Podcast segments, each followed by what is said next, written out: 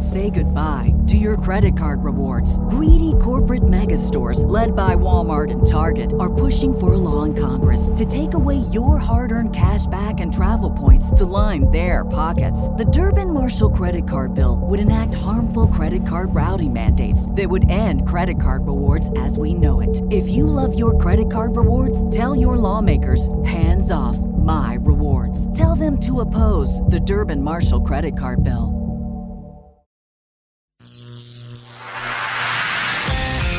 Stand by. The vacuum tubes are warming up. This is a special live broadcast right here on Georgia Radio. Radio. Radio. Well, good evening. You're listening to the Georgia Folk and Farm Life Show. I'm Matt Jolly, filling in tonight for Brother Wade Peebles, who is uh, is just well. It's hard for him to talk right now. He, uh, he's got something going on with his throat. But uh, joining me now uh, is the ever delightful Miss Faye Stapleton Burnett, who uh, joins us from uh, one of her many locations throughout Georgia tonight. Where you're in Elberton tonight, is that right, Faye? Yes, we're, we're in our North Georgia quadrant tonight. Yes, I love we're, it. I love it. We're in County. Not not Yes. down there on the farm, but that's all right. And you got Brock with you tonight. I do. I have uh, I have as my special guest my honey, and my honey's going to talk about honey.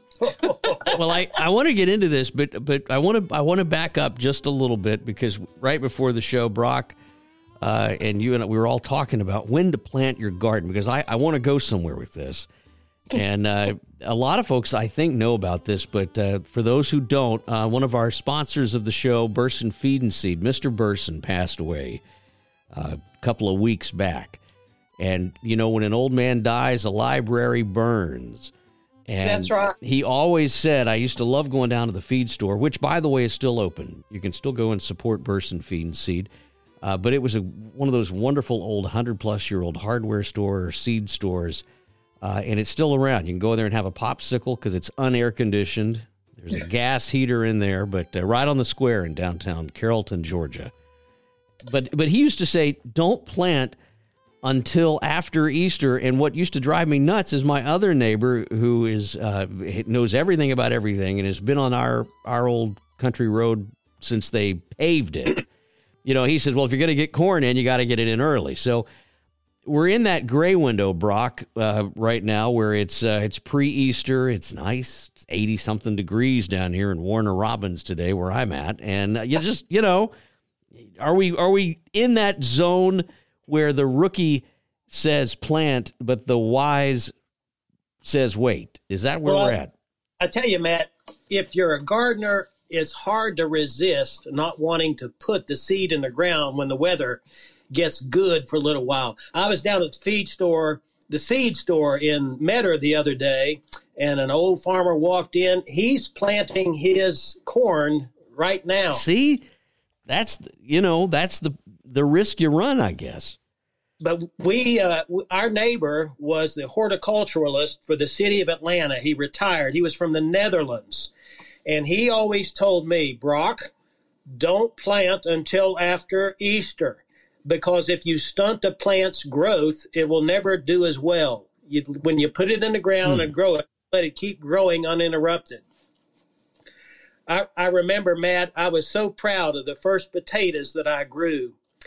Uh, I, I took them over and I showed it to our neighbor who was uh, this uh, horticulturalist for the city of Atlanta.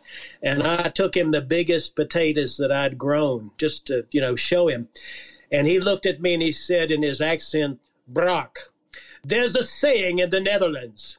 It's the dumbest farmers that grow the biggest potatoes. Great.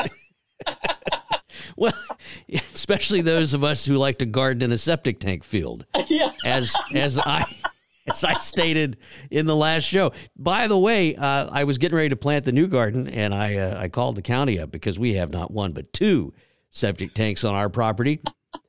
And would you believe it? I, I almost did it. I almost did it again because there's that leach field runs out, and I thought, God, golly, you know, I don't know what they were thinking. So I, I'm I'm gonna just have to find another spot in the pasture to plant the garden.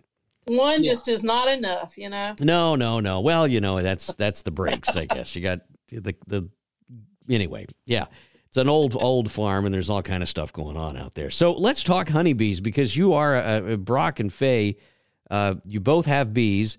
Brock is the one who tends to them, but we're at that point, and the reason I bring up the garden is I really want to do a wildflower area.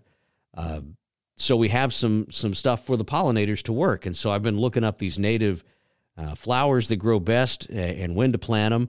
And so I'm going to plow an area uh, just for wildflowers in, in hopes of attracting some bees um, and then put out a, a, couple of bee boxes this year. That's the thought.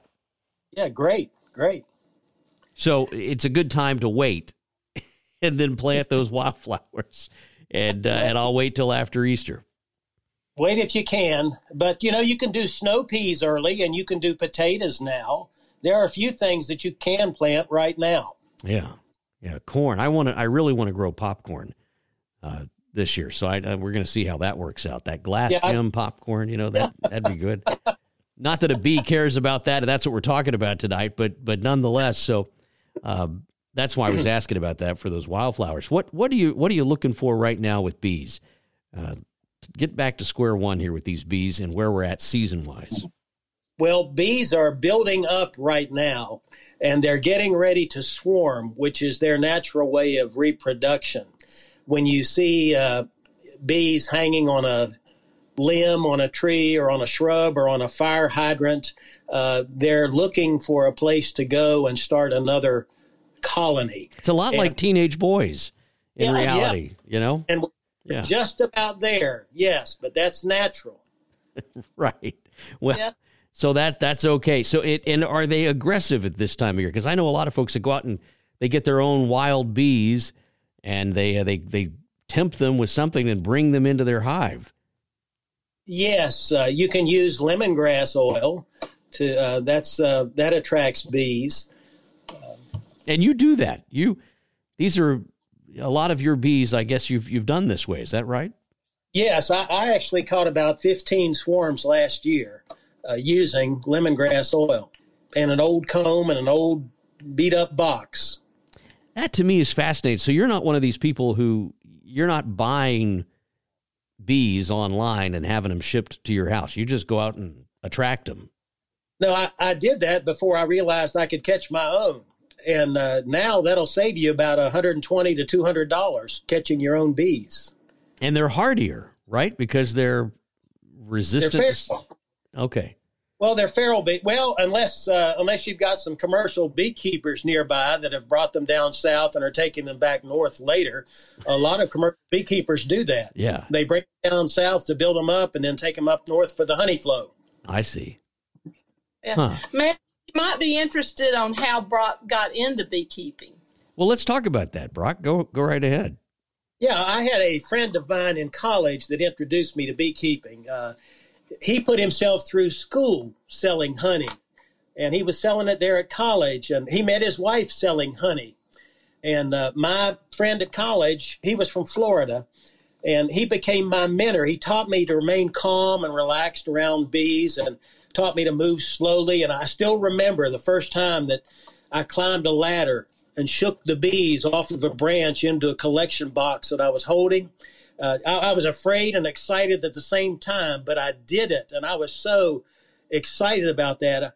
Uh, catching a swarm of honeybees is an adrenaline rush, and it's it's still an adrenaline rush today because you never know what's going to happen. But but actually, uh, when bees are swarming like that on a branch or a shrub or a fire hydrant, they have gorged themselves with honey, and they can hardly bend their abdomens to sting you. And so that's a, that's when these people will wear bees like uh, in the form of a beard and put them on their head and all that stuff. Uh, the they they are really pretty docile when they're swarming, and uh, they really don't sting you unless they're protecting their hive or unless you are smashing them or or uh, something else like that. Yeah. But uh, the average beekeeper gets stung. I read this the other day about 58 times a year but I actually get stung a lot less than that. And uh, I think it all depends on how you handle the bees, the mood the bees are in, the weather, whether they're hungry or not. Uh, bees will let you know how they feel if you will pay attention to them. Uh, Matt, you were talking about maybe uh, planting wildflowers and getting some bee boxes.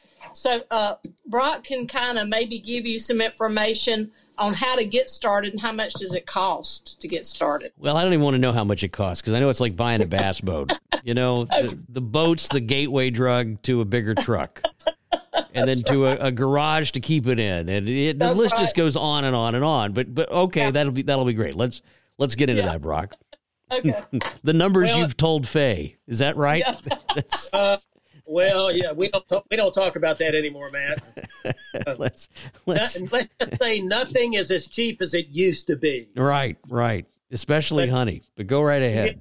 Yeah, but but you know it's not as expensive as uh, you might think. Uh, you can make your own hives, uh, some of your own equipment but there are things you need to purchase, like a veil and gloves, a smoker and a hive tool. Those aren't that expensive. And like well, we were saying a minute ago, you can catch your own bees in a swarm trap. That'll save you a, a lot of money. But uh, bees will swarm into anything, you know, an old tire, a, a bucket. But if you uh, if you'll just buy a, a lot of people are making hives and equipment now, and you can buy them a lot cheaper uh, off of individuals. Go to a bee club, and there'll be people there that are selling equipment. Um, a lot of the bee companies, the Mann Lake and the Dadant and Company, uh, you can get a starter kit for about three hundred dollars. That includes everything, and that's a lot of money. Uh, you you can do your own for less than half of that if you're wow. careful. And go go to a bee club, and uh, that's the best way to get started. Talk with uh, men and women, boys and girls that are doing it. A lot there are a lot more women keeping bees now than men. That's been a change over the years. You know, I noticed that uh, at the at the other one of the bee clubs and bee meetings that I went to, uh, and there there were a lot of ladies in there who who were not only uh, teaching the course, but but really were in the leadership positions even within the club. And you always kind of think of this as uh, you know a bunch of old guys gathered around the honey uh, extractors, uh, but but that's just not the case today. Right. a lot of people are homesteading, and uh, they've learned about uh, you, you, know honey is a superfood, and it's in great demand. And if you uh, if you produce local honey. Uh, you cannot make enough uh, because your neighbors are all going to want it when they find out that you have it. So what do you what do you you need as you said the the hood, the smoker, uh, the suit. I will just call it the suit. But then when it comes to the box, the bee boxes, the supers, and all this kind of stuff, uh, what, right. do you, what do you recommend you get started with?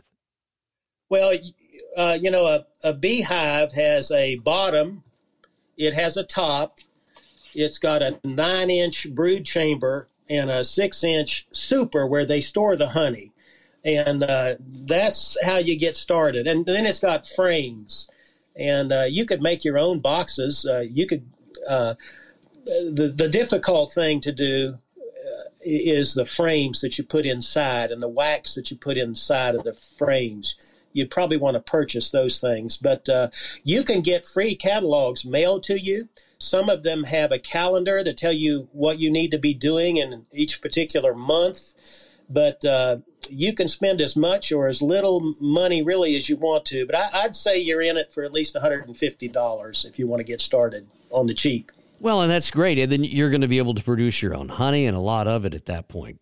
Matt, you might be interested how much honey one hive will produce. If you're thinking like getting one hive or three hives, uh, how much how much honey can you expect? What do you think on that? Is it does it vary on on location or is it pretty across the board? No, it it really does. It varies a lot. It hmm. varies according to weather, nectar flow, the strength of the colony or, or, the beehive. The beehive, a beehive and a colony are the same thing. It took me a while. I, I thought of a colony as a lot of beehives, but when people refer to a bee colony, I think they're referring to hive. Just they're the same thing. But uh, it also depends on your management style. You know, there's just a lot of, uh, of variables. If you don't, bees can fill a super during a good honey flow in a week, and wow. uh, that's about 30 pounds. Some of them can fill two supers in a good honey flow. That's about 60 pounds of a small super. But uh, a single beehive can produce 30 to 100 pounds of honey in a season. Uh, and by the way, you, you should probably always start with two beehives rather than one because for some reason they just seem to do better if you start with two. Plus, you can see the difference between each hive. They really do have different personalities, and some of them are harder workers than others. It's it's amazing. How close and, to a water source? I was going to ask that because I know that's a big thing. Well, if your neighbor has a swimming pool, that's where they're going to go. okay. But uh, they'll they'll fly a, a, couple of miles to get water, and uh, they do need water. And uh, they'll they'll if you've got a leak in your hose and you're watering your yard, I mean they'll go there and get it. But uh, they do need a good source of water. But they always seem to be able to find it, Matt. And, and Matt, you might be interested in how many bees are in a hive and, and how long they live. You know. Well, that's why I was yeah, that's why I was asking earlier, uh, Brock. Uh, the ones that you catch are they as prone to getting the the mites and everything else that you read about that just decimates these hives? Yes, you know uh, they say, Matt, if you ask ten different beekeepers the same question, you'll get twelve different answers. You know. Uh, okay. All right. But uh, that I think that if you catch wild swarms, feral bees, uh, they they have proven themselves to be survivors. And I think they'll be healthier. But now a lot of people will say, well, there aren't that many feral bees. You're just catching someone else's bees. But, you know, I, I don't know how you answer that question. But uh, bees are in trouble. I mean, you've got all kind of things to deal with now that you didn't have 20, 30 years ago. Uh, you got parasites and and moths and beetles and uh, pesticides. You've got all kind of things bees are facing. But in, in, an average beehive, an average beehive, you'll have twenty to sixty thousand bees, and uh, sixty thousand of them will be like female worker bees. Eight hundred will be male drones, and there'll be one queen. Wow, sixty thousand bees in one of those little tiny boxes. Or, or more. It depends on how high you stack your brood chambers and how much the queen lays. It, it all varies. But uh, all worker bees are female. They're all half sisters. Uh, a, a, queen will mate with a dozen or more drones in the air and uh, come back and uh, uh, she'll lay for, she can lay up to two years or longer uh, from that one seminal mating. Wow. That's a lot of bees. Yeah. Do we need to take a? Well, I was just going to say, why don't we take a quick break and uh, and come back and talk some more about this? By the way, you know what goes great with honey, and that is that is beef. yeah. Beef goes great with anything. Let me tell you, MBC Beef. Uh, that's Meeks Brothers Cattle Company, and uh, their website mbcbeef.com. MB, the letter B cbeef.com and you can go there uh, right right now in fact and order a whole bunch of that uh, Meeks Brothers cattle beef and uh, and get it delivered to your home. I mean that's the best part. It's also uh, well you can pick it up I should say, but uh, Meeks Brothers Cattle Company, MBC Beef, a proud sponsor of Wade Peebles Georgia Folk and Farm Life Show. We'll be right back after this. Hi, this is Wade Peebles from Georgia Folk and Farm Life Radio. I'm here to tell you about Meeks Brothers Cattle Company. And you don't have to worry about supply chain issues or where your beef comes from. Do what I do and call Meeks Brothers Cattle Company today. You can get a whole, half, a quarter, any amount of beef you want. Good quality beef, vacuum packed, lasts up to three years in your freezer. It's grass fed, grain finished, made to order. Visit Meeks Brothers Cattle Company on Facebook today and tell them Brother Wade sent you. And that's Meeks Brothers Cattle Company. Thank you. Say goodbye to your credit card rewards. Greedy corporate mega stores, led by Walmart and Target, are pushing for a law in Congress to take away your hard earned cash back and travel points to line their pockets. The Durbin Marshall credit card bill would enact harmful credit card routing mandates that would end credit card rewards as we know it. If you love your credit card rewards, tell your lawmakers hands off my rewards. Tell them to oppose the Durbin Marshall credit card bill. Georgia Radio. Good company and great country. You know, enjoying the country music. And welcome back here to the Georgia Folk and Farm Life Show. Matt Jolly hanging out here with you. And Faye and Brock We're filling in for Brother Wade tonight. He's a little under the weather still. His voice still, uh, it, it just hurts him to talk. But he's been to the doctor. He's, you know, good Lord willing, he's going to get better, and uh, he'll be back on here in uh, just a just a few days, hopefully. But in the meantime, Faye and Brock are here talking about bees. Uh, where were we, Brock? We were talking about how many live in a hive and how many die uh, over the winter time. Is this because uh, you always hear these horror stories about you know beekeepers losing all their bees? What should we expect? Well, uh, the average commercial beekeeper lost 39% of his hives last year. Wow. Uh, it's it's terrible. And uh, they're really you've heard of colony collapse disease. There are a lot of sure. reasons people speculate as to what's going on. This 5G that they're using for cell phones, it's a lot more powerful than the earlier versions of that. And some people say those waves affect uh, the ability of uh, the bees to calculate mm. going what they're doing. Uh, nobody that I know uh, really knows, but there's also what's called the four P's in in beekeeping land. There's parasites, pathogens, poor nutrition, and pesticides. And we probably have the most control over the last two poor nutrition and pesticides. Uh, you know, if you care about your bees, uh, be very careful what you put, what you put on your lawn, on your shrubs, on your flowers, your vegetables. One little granule uh, of a certain pesticide that a bee takes back to a hive will kill the entire hive. And the cumulative effect of chemicals on bees is, is very detrimental to the honeybee population. There, there was a study done just recently where in uh, South Georgia where uh, they took wax from beehives and they found that the hives, the wax in the hives had 40 different pesticides that presented themselves, while in North Georgia, the wax only contained elements of four pesticides. So uh, pesticides are a problem, and and uh, you know we, we, beekeepers need the world to wake up to the pesticides that they're using and, and, the detriment that they are. Do you know bumblebees have disappeared in eight states in this mm. nation completely? And wow. uh, now we have carpenter bees, you know, but I yeah, we'll never get rid of them yeah, yeah, but that's different though. I mean, that's that's what I'm trying to. I guess a carpenter bee is not necessarily a bumblebee. No, that's right. Well, and I think we've. I'm not. I, I'm not an authority, but you know, in recent years, uh, municipalities have been big about spraying mosquitoes. for mosquitoes and even individuals. Like these people go around and they mosquito proof because they people don't want to get West Nile virus or whatever the mosquitoes have.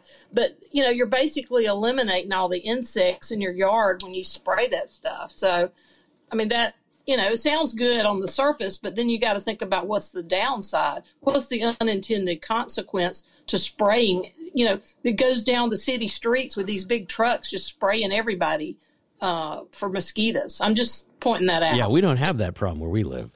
Yeah, Matt. Something else that just came into my mind. We had a speaker come to the bee club meeting uh, a few years ago, and he was talking about a commercial beekeeper that took his bees following the honey flow out west, and they got them about to the middle of the country, let the bees go, and they flew. I forget what crop it was, but they landed on the crop, turned around, and came right back to the truck, and they didn't understand why the honeybees didn't work whatever it was that was growing. Long story short, do you know they discovered that honeybees will not work genetically modified vegetables like they will the uh, heirloom. Really? And I thought I, I, thought that was profound. Huh. They know the difference. And it makes you wonder what the you know what the the reasoning is. If it's uh, the taste, it must be something with the taste, I would assume. But they know I, the I, difference. Wow. They apparently do. I thought that was profound. All right, so where where would you keep bees? Uh, would you would you prefer? I know they like a little shade. Uh, they don't do great in full sun if you can avoid it. Uh, where do you where do you put them? Well, where do you put the hive?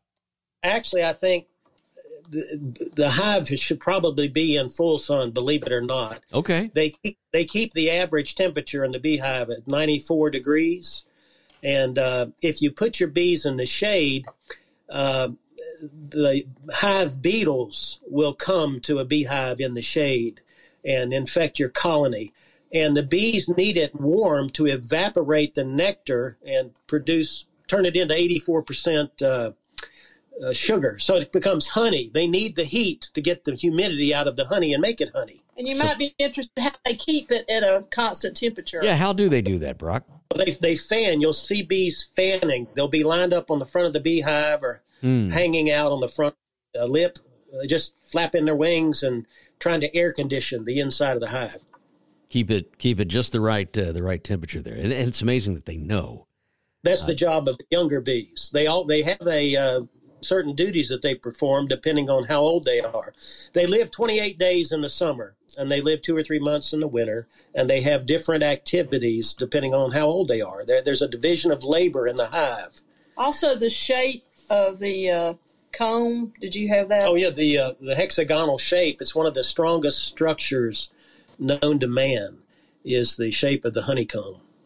Uh, they're, they're little architects. They're mathematicians. They're intelligent. That bees dance and socialize. They have a, a figure eight dance. They have a waggle dance. They communicate, and you can pull out a frame and watch them while they're doing it. And they're communicating to the other bees in the hive where the nectar is, what kind it is, how much there is. It's it is fascinating. And Um, one I- bee lives 28 days in the summer. That's they it. work themselves to death, and they never really get to reap the uh, the harvest. They put it back for the next generation. Matt, there's some a famous painting. I didn't research this for tonight, and it just came to mind that I posted on my Facebook years ago. Uh, um, and in centuries past, they would tell, they would have to tell the bees when their master, the beekeeper, had died. You remember that, Brock? People would go in the old days. People would go and sit and watch Hmm. their bees.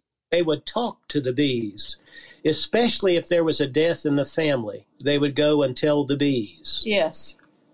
There's Wow. a there's a famous painting. I'll try to find it and pull it up, but it's just it, it, it shows you the the connection between man and these tiny little creatures. You know.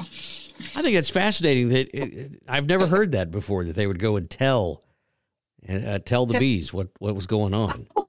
You Matt, and I'll put it on Facebook. You Yeah. can put it on Georgia Radio if you want to. Oh, that's that's remarkable to me that, that that there's just that much of a connection. Well, you know, we're so dependent on them. We I don't think people realize just how dependent we are. Uh, but we'd be uh, dead in the water without them. That's for sure. So Well, even even Einstein said if something happens to the bees, uh, humankind has four years to live. yeah, tops. Yeah, because honeybees, there are certain things, cucumbers, watermelons, cantaloupes, uh, only honeybees can pollinate those plants. Wasps can't do it, butterflies can't do it, only honeybees. So if we if we want to get started in this, we need a few things. We need to join a bee club.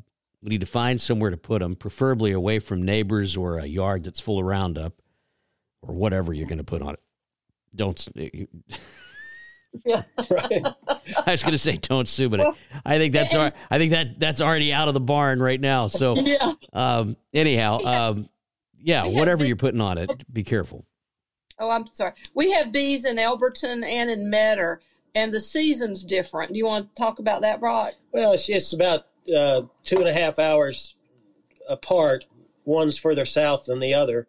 And here in Elberton, we're about a month behind what's going on two hours south in Metter. Wow, I, that that to me is is not surprising because of the weather difference. I mean, it's what is it about six or seven degrees cooler where you're at right now tonight Yeah. in Elberton. And that affects the bloom and the nectar flow. Yeah. Well, We were interested that there's cotton honey. Have you ever heard of cotton no, honey? I've never heard that. Yeah, cotton honey, and uh, it's good. It crystallizes ter- uh, quickly, so you've got to eat it pretty quick. Uh, but Tupelo honey, I believe it's Tupelo honey that even a diabetic can eat. Uh, it's like the queen of the honeys. But uh, there are so honey is like wine. There are so many different flavors, and it all depends on what they're working, and what kind of nectar they they bring back. One in the Right.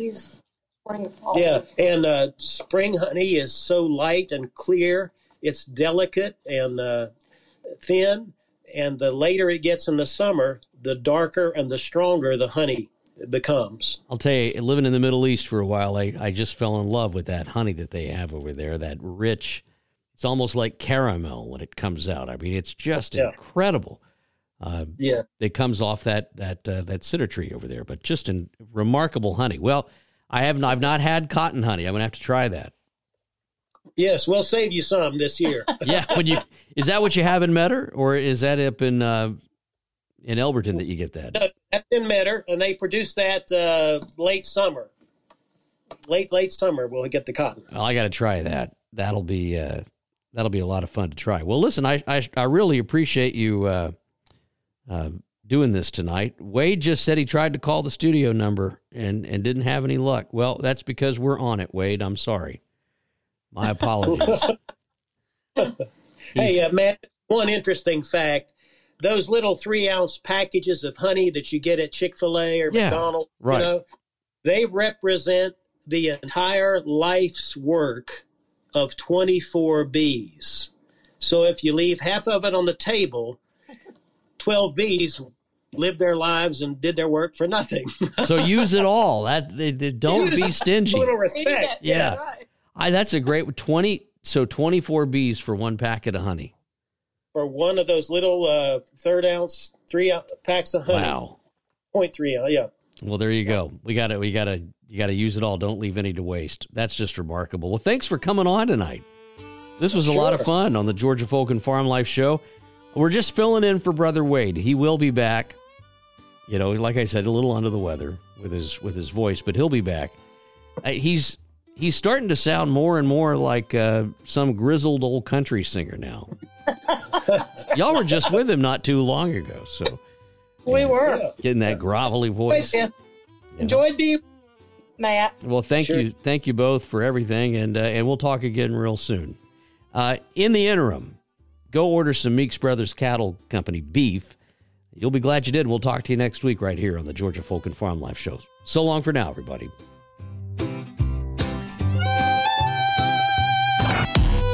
Georgia Radio. Good company and great country.